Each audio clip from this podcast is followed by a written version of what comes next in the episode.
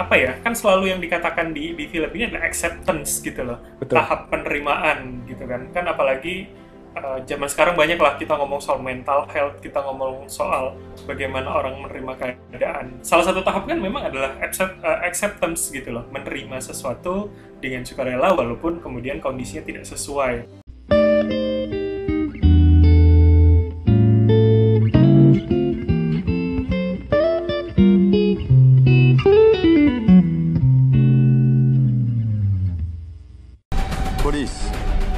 ask her to lie? I'm trying to get my little girl out of jail. That's all I give a damn about. You sound very American right now. Good. I am. Yeah, and you're also a stranger here. What did you do? You just have to trust me.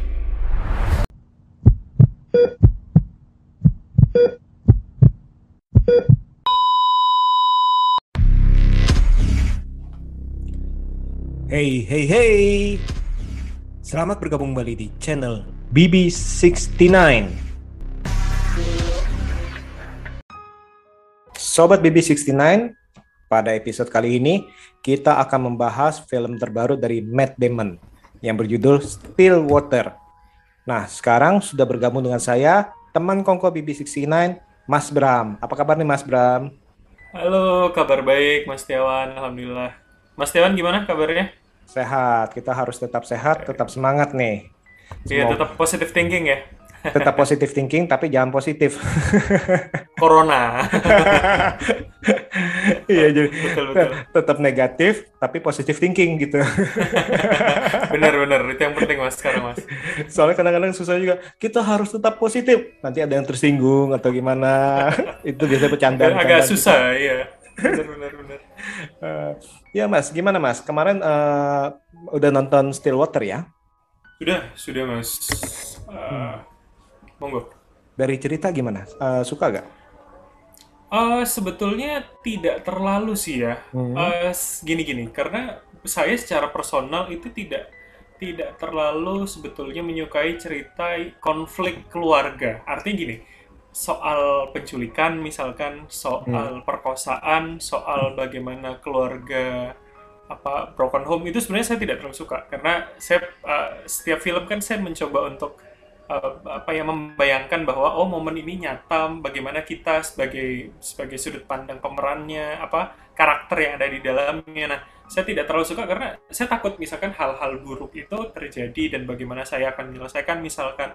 Jadi ini sih sebetulnya cukup deep ya konfliknya Hmm, gitu loh hmm, cukup betul. uh, menurut saya sangat bisa memotret bagaimana uh, kehidupan yang satu sisi dia harus bekerja di apa pertambangan minyak tidak uh, tidak bisa setiap waktu ketemu anak seperti kita misalkan yang bersyukur alhamdulillah bisa Hmm, serumah dengan anak bisa ketemu dengan anak terus kemudian ternyata ibunya Alison bunuh diri dia harus sama neneknya dan segala macam ternyata dia harus ke apa Prancis Hmm, atas hmm. dasar yang ternyata Barker juga nggak terlalu paham tidak terlalu mengerti pokoknya anaknya pengen ke Prancis aja gitu Hmm, jadi hmm. jadi secara cerita cukup apa ya ibaratnya mengulik-ngulik hati gitu loh tapi sebenarnya se- eh, itu itu personal ya artinya Hmm, hmm, pendapat hmm, saya hmm. tapi sekali lagi melihat ceritanya sih sebetulnya cukup detail bagaimana penggambaran bagaimana konflik walaupun dia berkonflik dengan Ellison di di penjara dia nggak sampai-sampai empat bulan tapi ternyata seorang ayah seorang yang mencintai seseorang itu akan melakukan banyak hal gitu dan melakukan hal yang yang mungkin juga bisa menghancurkan dia Hmm, hmm, hmm, Gitu. hmm, hmm. Nah justru itu ini sih kalau kalau saya pribadi sih melihat ini cukup menarik nih dalam arti dari ide Hmm. ceritanya di mana uh, istilahnya kita dibawa suatu kasus tanda kutip uh, pembunuhan atau misteri pembunuhan lah. Kita uh, cuman dikasih tahu nih ada seorang anak gadis yang dituduh membun- uh, membunuh dan istilahnya di penjara. Ini perjuangan seorang ayah ini gimana nih dalam arti dan uh, sang ayah ini harus membuktikan apakah benar uh, bahwa putrinya bersalah apa enggak atau malah sebaliknya atau malah bukan membuktikan bersalah atau enggak justru membuktikan gimana caranya supaya ini anaknya bebas nih supaya nggak bersalah istilah gitu ya karena seperti nah ini menurut saya sih cukup menarik nih dan seperti yang kita ketahui film ini memang bukan film yang bak big book jam berharap kan kadang-kadang orang mungkin ngeliat ini premisnya dia premisnya ngeliat si Matt Damon, waduh semoga nih kayak Born Identity uh, laganya Oh, iya. campuran dengan Tekken istilahnya seperti itu ya. Nggak taunya ini dibawanya itu ke drama. Dan bagi beberapa orang ini, eh, kalau saya lihat ini eh, mereka itu mengeluhkan, aduh kepanjangan, aduh nama apa? Ini kok membosankan. Seperti itu. Tapi kalau saya Oh. kalau saya pribadi sih justru saya nonton eh, seolah-olah itu terhipnotis sih dalam arti karena pembangunan karakter per karakternya tiap babaknya itu justru dibutuhkan. Dalam arti memang kesannya itu eh, seperti membumi istilahnya mereka itu eh, dekat istilahnya eh, dekat eh, si Bakernya itu dekat sama eh, kenalan sama si apa si Virgin, Virgin. terus Hmm. habis itu dia kehidupan sehari-harinya dengan anak yang kecil itu si Maya Maya. dan habis itu dia eh, apa harus ketemu sama si Ellison di penjara. Nah, justru bagi saya itu itu pembangunannya itu cukup bagus yang mana bagi beberapa orang justru bilang cukup membosankan. Nah, kalau Mas Oh. bilang gimana? Nah, malah ada yang Enggak, bilang enggak, enggak. sampai ngantuk segala macem. Kalau kalau saya setuju sama Mas Tiawan ya, saya nggak merasa dragging atau bosen ya, tapi malah benar terhipnotis, malah kayak deg-degan aja sih rasanya. Mau gimana nih endingnya? Apalagi misalkan pembangunan chemistry dengan Virgin, Eh, saya nggak tahu ya apa gimana society di sana menerima stranger yang tiba-tiba bisa tinggal di rumah atau misalkan eh, stranger yang ada di kamar hotel sebelahan ternyata bisa segitu gampang percayanya dan segala macam. Cuman menurut saya, saya malah melihat terlalu cepat rasanya. Eh, love story chemistry yang dibangun sama Virgin sama si eh, Baker gitu loh. Karena eh gimana ya terlalu cepat percaya. Betul kan kalau kita Hmm, hmm. misalkan mendekati seseorang, dekati orang dekatnya dulu. Artinya. Baker mencoba mendekati Maya gitu kan. Maya ternyata sudah hatinya terambil dulu sama Baker ya, walaupun Maya memang membutuhkan apa ya figur dan sosok ayah gitu. Hmm. Tapi buat saya malah terlalu cepat eh, bagaimana akhirnya di end of story mereka juga bersama. Ketika kemudian Virgin bawa itu si siapa penulis skripnya on- Hmm, yang hmm. apa gondrong dikuncir ke. Betul. Saya pikir dia sama itu loh. Hmm. Ya kan, Hmm, karena ada ya. salah satu adegan yang eh, malam Kesannya. mereka ciuman, Hmm, terus hmm. kemudian si cowoknya itu eh, nginep di situ pagi-pagi harus pergi.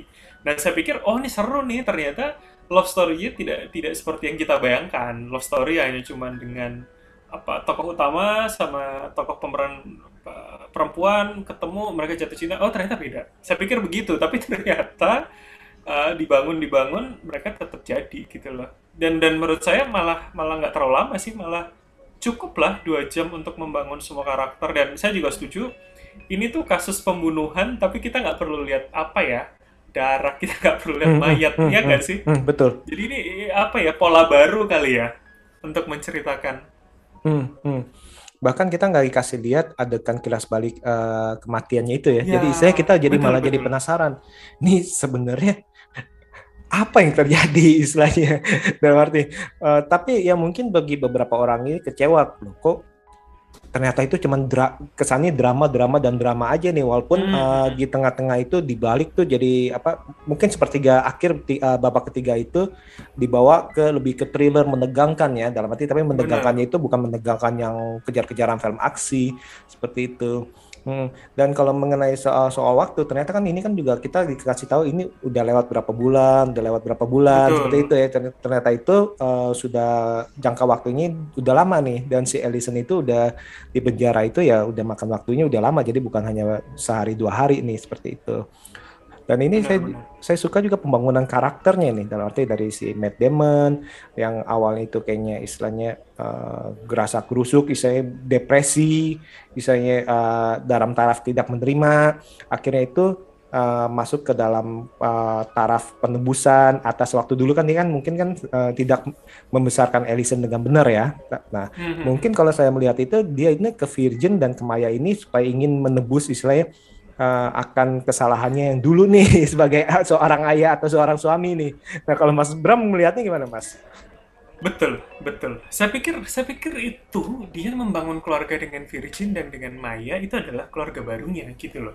Hmm. Allison akan datang sebagai ya anaknya dia, tapi udah apa ya? Kan selalu yang dikatakan di di film ini adalah acceptance gitu loh, Betul. tahap penerimaan gitu kan. Kan apalagi uh, zaman sekarang banyak lah kita ngomong soal mental health, kita ngomong soal bagaimana orang menerima keadaan corona yang seperti ini. Salah satu tahap kan memang adalah accept, uh, acceptance gitu loh, menerima sesuatu dengan sukarela walaupun kemudian kondisinya tidak sesuai. Apalagi di kondisi Alison awalnya kita kan mengira Hmm, hmm, ini memang hanya korban orang innocent yang kemudian mungkin uh, polisi di sana males untuk mencari lebih tahu tidak ada DNA orang tidak dikenal katanya pengantar pizza segala macam. Iya kan? Itu kaget sih. artinya ah, dan dan selucu itu pembangunan apa ya konstruksi kasusnya yang yang ada di sana ya bukan cerita bukan dari segi cerita ya. Hmm, jadi menurut saya oh jangan-jangan ini adalah tahap penerimaan dari Alison dan juga Becker bagaimana ya sudahlah gue mulai aja lah di di uh, Prancis itu di kota itu bersama dengan uh, Virgin dan juga Maya. Saya pikir malah seperti itu endingnya saya saya uh, malah masih berharap ketika terakhir yang scene dia ada di halaman yang Hmm. Becker sama Hmm. Alison Becker bilang duduk. Hmm. Uh, saya melihat semuanya berubah, saya malah tidak mengenalinya lagi walaupun kita di tempat yang sama. Saya pikir ini kayaknya seru kalau Virgin atau Maya diajak ke Amerika, mereka hidup di Amerika gitu loh. Hmm. Apa ya? uh, ya cukup mengecewakan lah. Pesan dan dan value yang saya tangkap kan adalah masalah itu ya. Masalah kita itu punya hasrat untuk selalu menggapai menggapai target kita, harapan kita, dan mungkin nggak sesuai. Tapi kalau ternyata yang kita tuju itu berbahaya, ya malah akhirnya bukan bisa menaikkan derajat kita, malah menurunkan derajat gitu loh. Akhirnya dia mau nggak mau nyulik Akim lah ditaruh di Hmm. apa rubanahnya Hmm, di hmm. di apa Basement. bawah tanah dan Hmm. ah, basement dan segala macam. Jadi menurut saya ini mengajarkan kita kayaknya apa yang kita dapat tuh terbaik dari Tuhan nggak sih? Jangan-jangan Hmm. kalau kita terusin apa sesuatu yang kita inginkan, oh sama kayak itu si Baker malah, iya kan?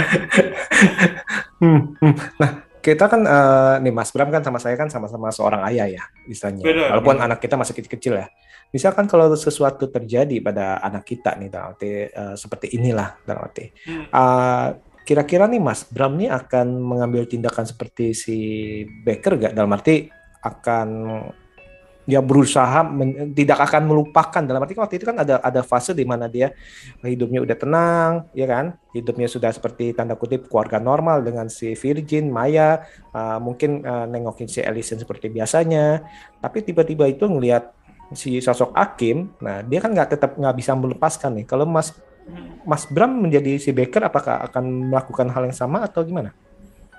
Kalau melakukan yang terbaik pasti ya, Eh, pasti akan melakukan yang terbaik. Cuman itu tadi yang kayak saya bilang di awal, saya tidak saya tidak ingin membayangkan ada di posisi yang sama. Pasti kan artinya sedilematis itu ya. Kayak Hmm. maksud saya semua semua semua orang tua atau semua orang yang punya orang yang dikasihi pasti mungkin akan melakukan hal sama mati-matian. Apalagi kita dari awal dibangun pola pola berpikirnya. adalah Alison itu adalah korban gitu loh. Hmm, hmm, hmm, Ya kan? kita kita sorry ya kita ditipu dengan itu. Maksud saya ya kan? Kita udah terbawa nih segala macam. Oke kita membela Alison dia adalah uh, terlepas dari isu isu yang yang kemudian di apa ya dibahas di situ.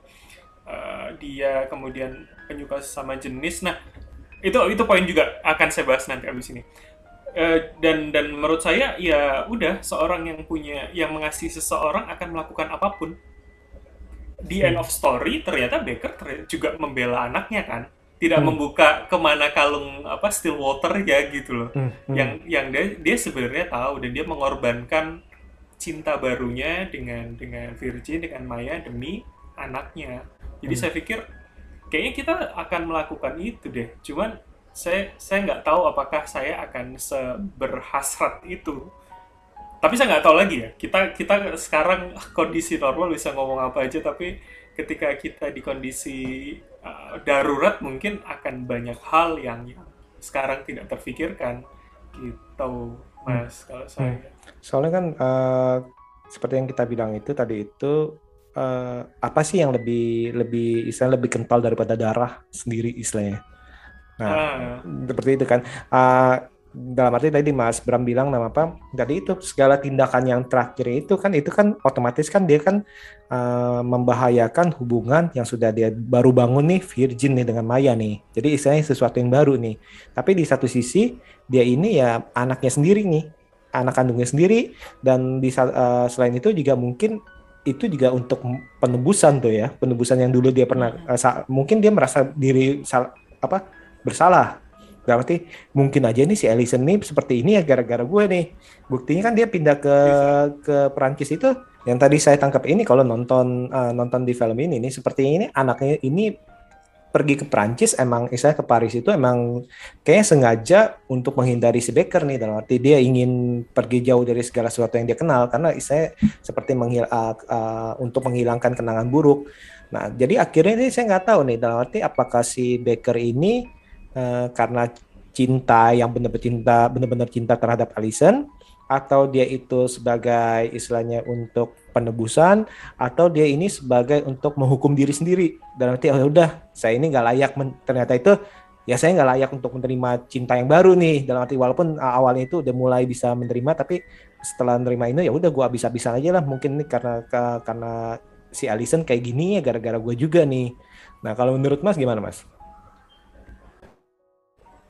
Saya sih malah mikirnya bukan apa ya uh, ending cerita itu bukan sesuatu yang sebetulnya dimau oleh Baker sih menurut saya mas. Mm hmm. Dengan dia bilang dia tidak mengenali lingkungannya lagi, artinya dia kan memang menjadi orang yang berubah, berubah gitu betul. Hmm. Dan sepertinya kalau menurut saya itu dia menyesali tindakannya kok.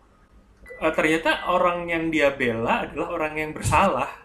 Iya kan? Ternyata ternyata Ellison yang yang yang dia ngotot untuk uh, mati-matian minta kasusnya hmm. dibuka lagi dia menulis surat ke jaksa setempat nah ternyata uh, pengacaranya sorry pengacaranya hmm. gitu loh nah itu kan itu artinya uh, apa ya Becker terbutakan matanya sama cinta dengan anaknya itu tadi hmm. dan menurut saya menurut saya itu uh, apa ya pengorbanan terakhir kali ya pengorbanan yang harus dilakukan ya udah deh demi demi Alison akhirnya mengorban Virgin dan Maya yang seharusnya menurut saya mungkin mereka bisa punya kehidupan normal kalau kalau kalau tenang-tenang aja gitu loh ibaratnya.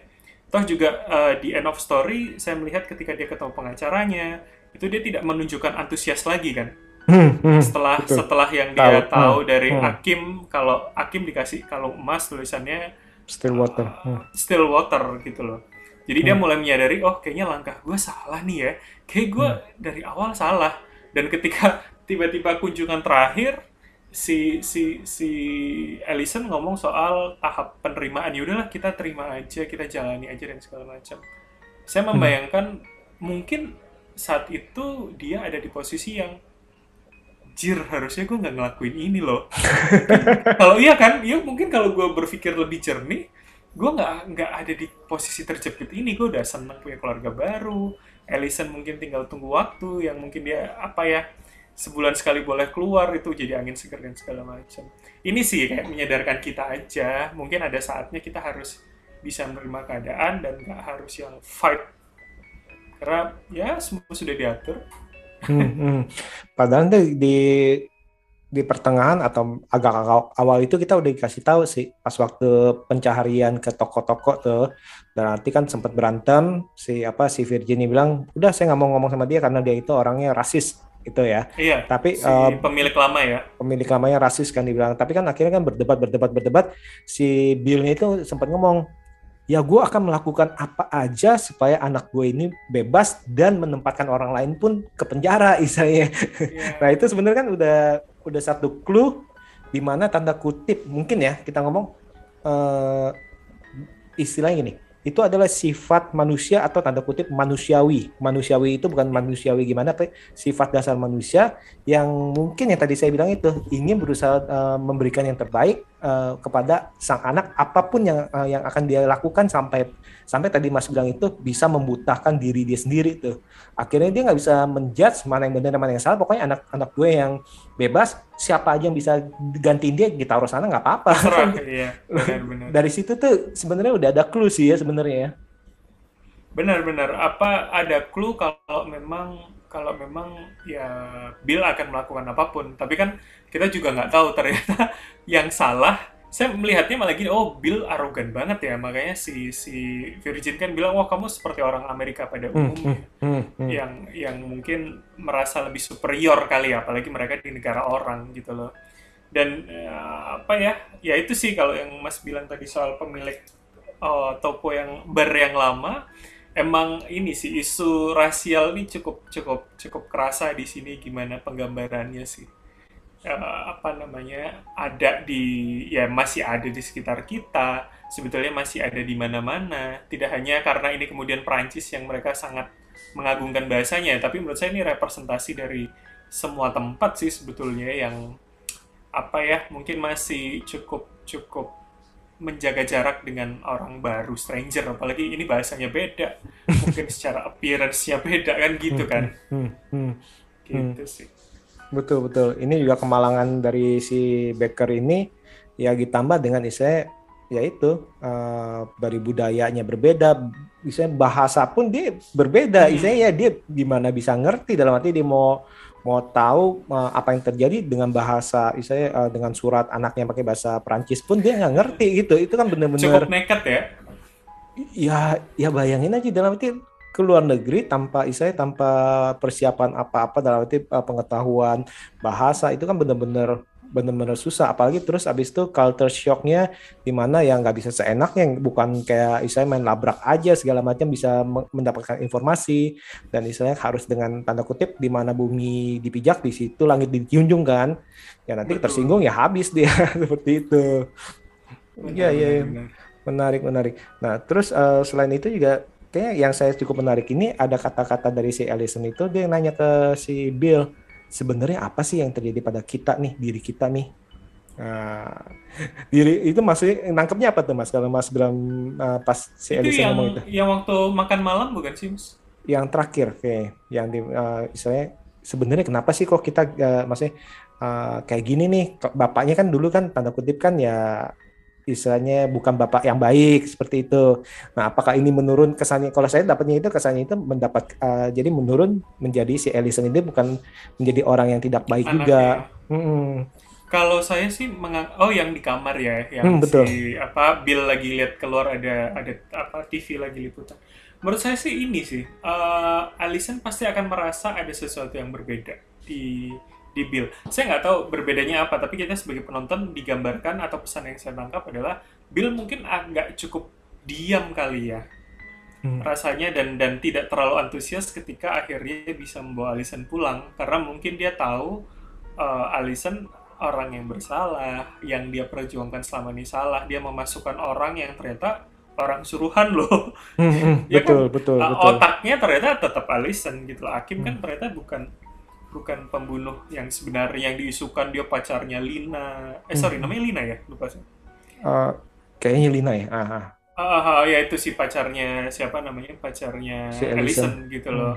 Jadi kita berpikir itu ternyata dia cuman orang bayaran dibayar sama emas kalung itu. Jadi menurut saya kekecewaan karena ya nggak puas aja.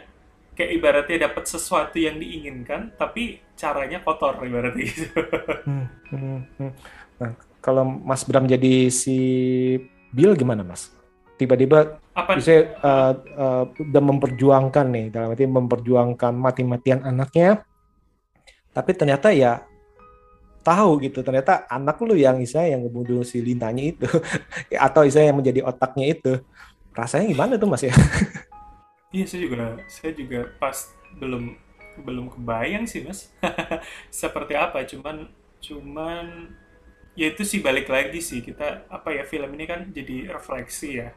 Artinya ya mungkin lebih baik mencoba menerima, mencoba menelaah lagi apa, mungkin langkah yang diambil tidak se ekstrim langkah Bill lah untuk untuk sendiri ke sana kemari tanpa petunjuk yang jelas. Menurut saya itu sih, dia kan kekurangan clue aja dari awal.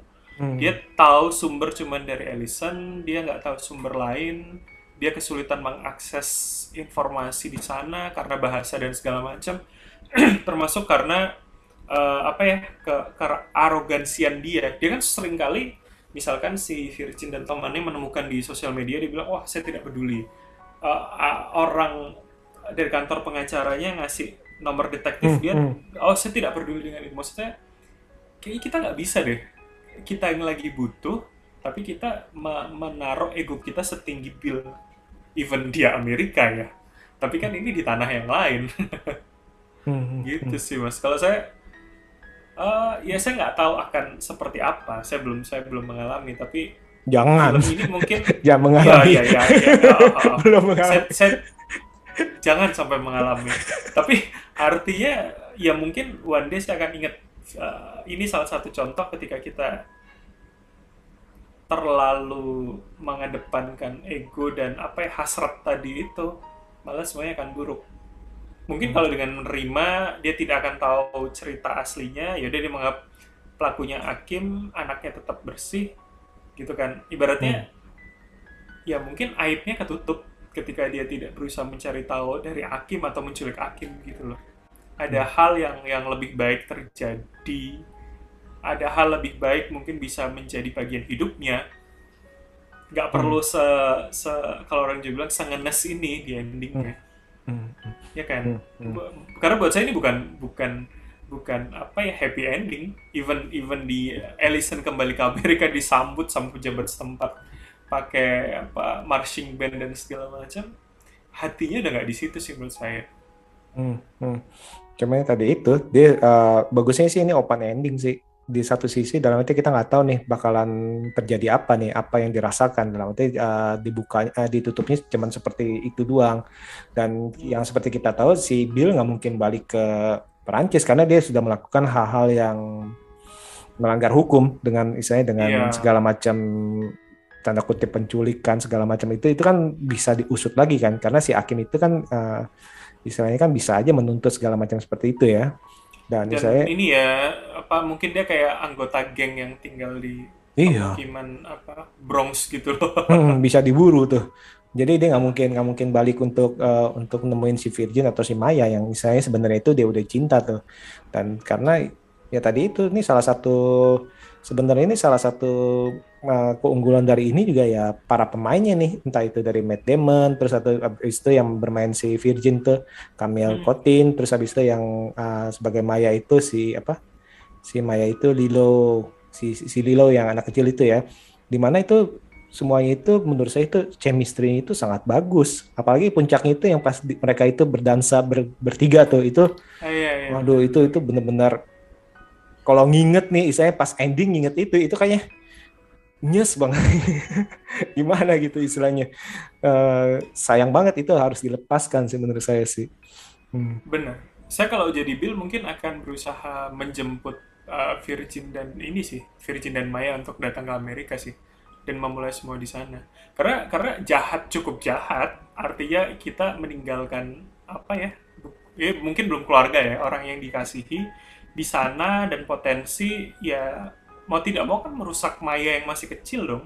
Potensi kasusnya akan naik suatu saat yang membahayakan nyawanya mereka juga. Tapi di satu sisi kan si Virginnya yang sakit hati karena membahayakan si Maya pas waktu penculikan segala macam.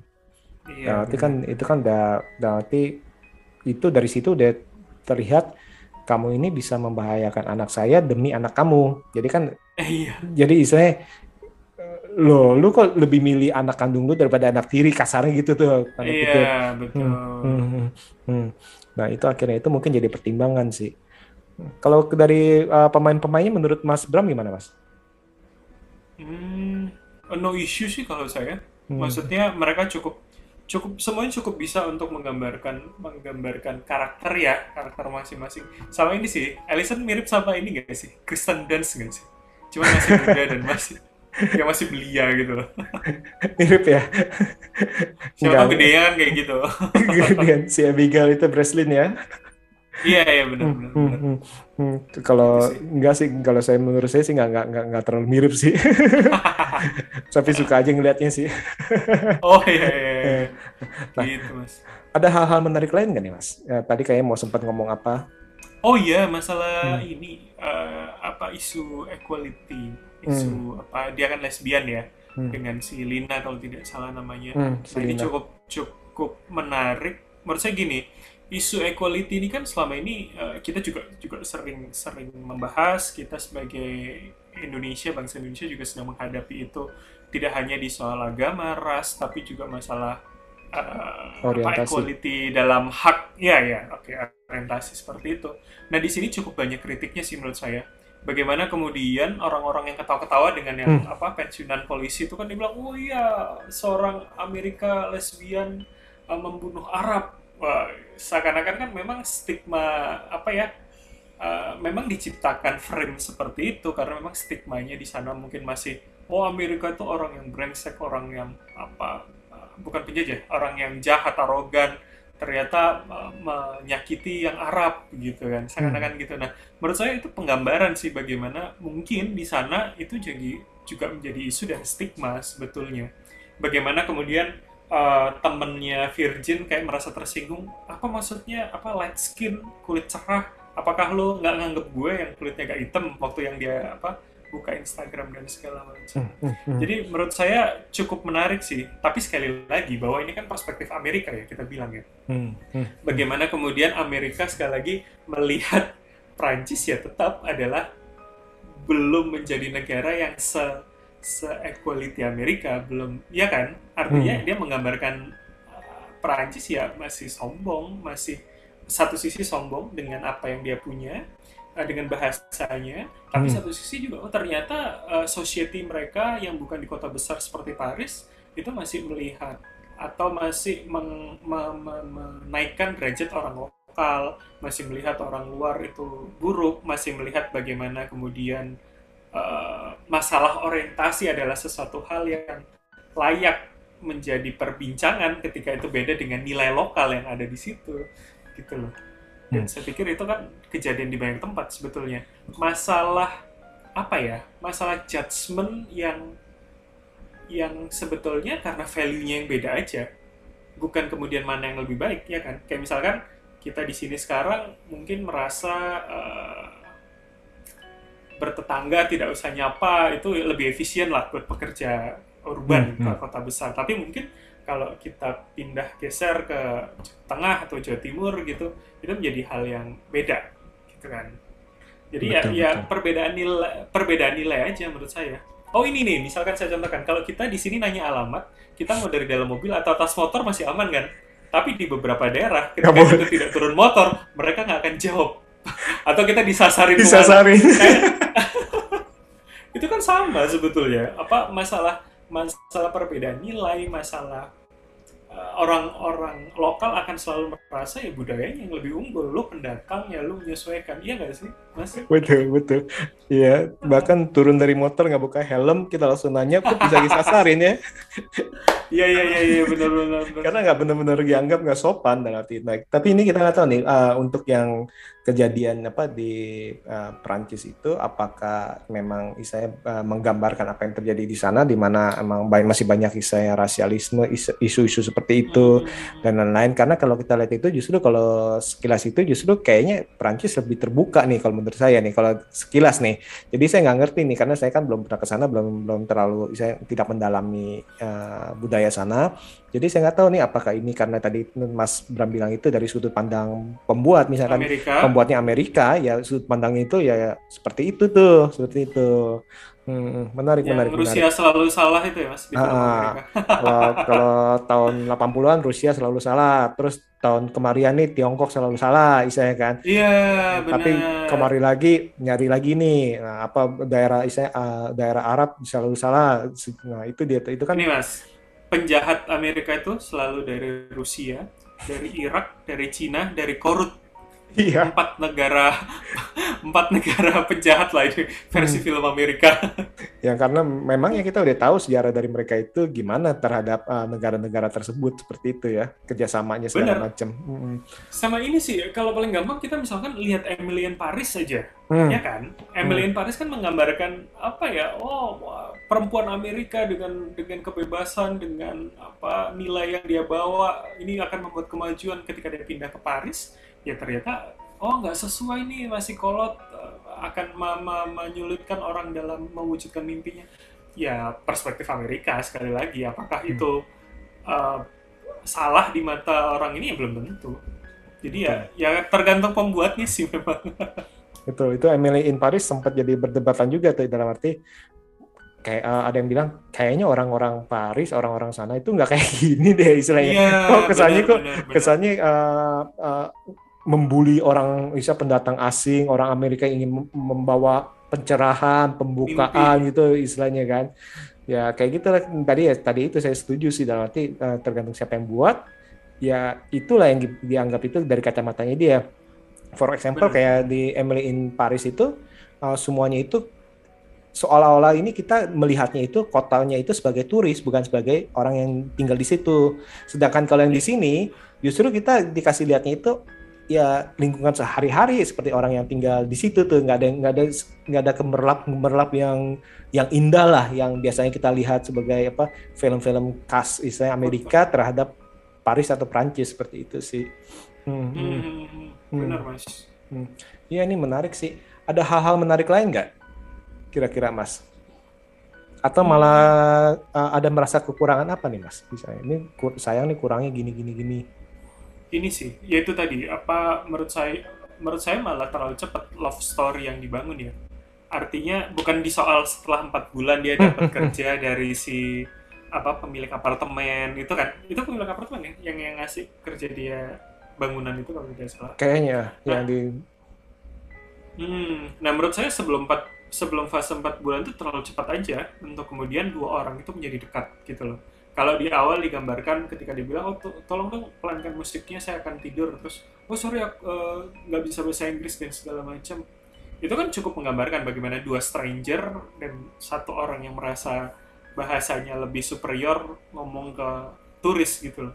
Tapi ketika ketika obrolan selanjutnya setelah Maya ditolong untuk ngurusin kunci, terus kemudian mereka menjadi akrab, mereka saling menolong dan segala macam, saya masih terlalu cepat sih itu. Sama mungkin beberapa ya miss inilah, Ah, tapi namanya film ya artinya kayak misalkan emang hotel akan ngasih alamat gitu ke ke orang yang tidak dikenal dan Betul, tidak ada urusan.